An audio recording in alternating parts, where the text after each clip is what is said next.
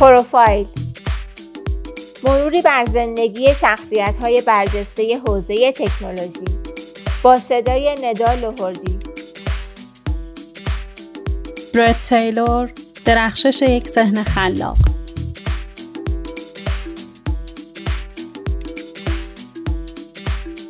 راه ها گاهی پیچیده هستن و برای یک گم شده همون پیچیدگی هاشون هم شبیه ترین میشن. اینجاست که روشنی راه بیش از هر زمان دیگه ای قدر پیدا می‌کنه و هر کورسوی تجسم امید اون گم شده میشه.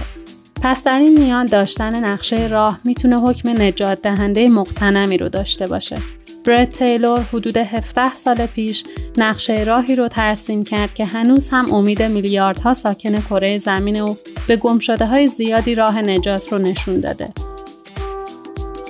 با این اصاف چندان هم دور از انتظار نیست که چنین کسی بتونه به خوبی و با مهارت مسیر درست خودش رو هم پیدا کنه. اون بعد از سالها کار در قولهای تکنولوژی حالا به عنوان مدیری محبوب و کاردان در شرکت‌های بزرگی مشغول به کاره.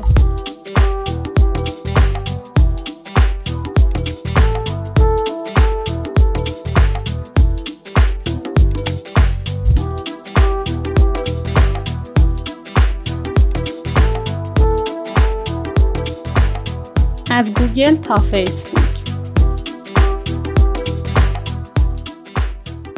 برد تیلور که امسال شمع تولد 42 سالگیش رو فوت کرده از زمانی که به درک بهتری از دنیای پیرامونش رسید خوب می‌دونست که به دنیای کامپیوتر علاقه منده. همین شد که بعد از پایان دوران مدرسه و در سپتامبر سال 1998 راهی دانشگاه استنفورد شد.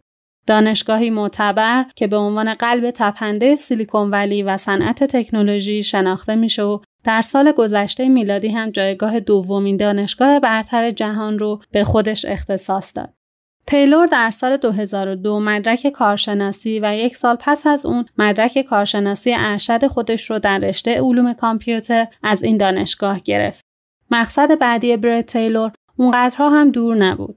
اون مثل بسیاری از همکلاسی های دیگش راه دره تکنولوژی رو در پیش گرفت. تیلور در ماه مارس سال 2003 و چند ماه پیش از فارغ التحصیلی به شرکت گوگل پیوست. نقطه آغازی بسیار مهم و تعیین کننده که زندگی کاری و حرفه‌ای اون رو تحت تاثیر قرار داد. برد تیلور بیش از چهار سال در گوگل مشغول به کار بود و در این مدت کار در بخش‌های مختلف این شرکت رو تجربه کرد. با این حال مهمترین اثر تیلور در گوگل کمک به طراحی و توسعه سرویس نقشه گوگل بود. او واسط برنامه نویسی اپلیکیشن Google Maps رو هم طراحی کرد. برد تیلور همچنین تیم توسعه دهنده محصولات گوگل رو هم تشکیل داد و به مدیریت بخش محصولات گوگل رسید. اون همچنین به برگزاری اولین کنفرانس توسعه دهندگان گوگل کمک کرد. رویدادی سالانه که در اون از جدیدترین محصولات و سرویس های گوگل رونمایی میشه. تیلور در ماه ژوئن سال 2007 گوگل رو ترک کرد تا به شرکت سرمایه گذاری Benchmark Capital بپیونده. شرکت سرمایه گذاری بزرگی که سرمایه اولیه استارتاپ ها رو تأمین می‌کنه و در اون زمان به خاطر سرمایه گذاری در شرکت eBay شهرت داشت. در واقع این موفق ترین سرمایه گذاری تاریخ Benchmark Capital بوده. اما این شرکت در سالهای بعد سرمایه گذاری های موفق دیگه‌ای در شرکت های از جمله اوبر، Dropbox، توییتر، اینستاگرام، Snapchat و Yelp هم انجام داده. برد تیلور در Benchmark Capital به عنوان کارآفرین مقیم استخدام شد و در همونجا بود که به همراه چند نفر از دیگر کارمندان گوگل وبسایت شبکه اجتماعی FriendFeed رو راه اندازی کرد. یک خبرخوان در لحظه که بروز شدنهای شبکه های اجتماعی رو در اختیار کاربرانش قرار می‌داد. هرچند تیلور تنها چهار ماه در Benchmark کپیتال موند اما در ماه اکتبر همون سال FriendFeed رو تأسیس و ارائه کرد. FriendFeed با پشتیبانی از زبانهای مختلف خیلی زود به محبوبیت رسید تا جایی که شرکت فیسبوک در ماه آگوست سال 2009 اون رو با قیمتی در حدود 50 میلیون دلار خرید.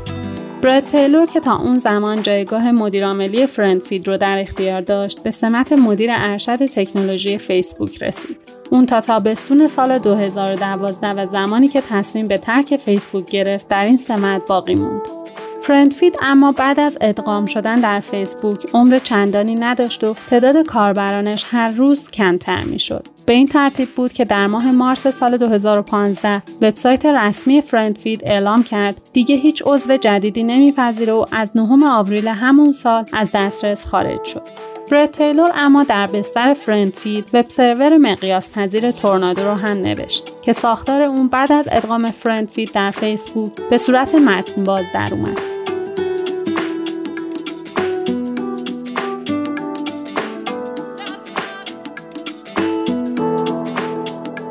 مدیری کاردان در قلب دره تکنولوژی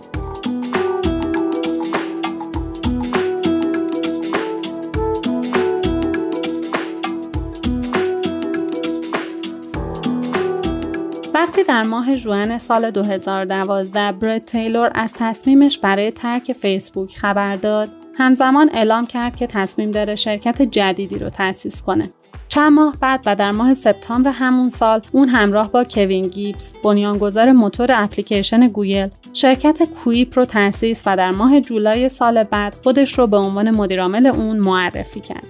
این شرکت تولید کننده مجموعه نرم افزارهای اداری و تجاری بود و به تدریج محصولاتش عنوان یکی از بهترین اپلیکیشن های کاری رو در اختیار گرفتند. در اون زمان عملکرد موفق برد تیلور توجه بسیاری از شرکت های بزرگ تکنولوژی و مدیرانشون رو جلب کرده بود. به همین دلیل اون بعد از پیشنهاد مدیران توییتر و در ماه جولای سال 2016 به هیئت مدیره این شرکت پیوست. یک ماه بعد از این اتفاق و به دنبال ادامه اقبال نرم افزارهای Quip شرکت بزرگ نرم افزاری Salesforce در ماه آگوست و با پیشنهاد 750 میلیون دلاری تونست Quip رو بخره و از آن خود کنه.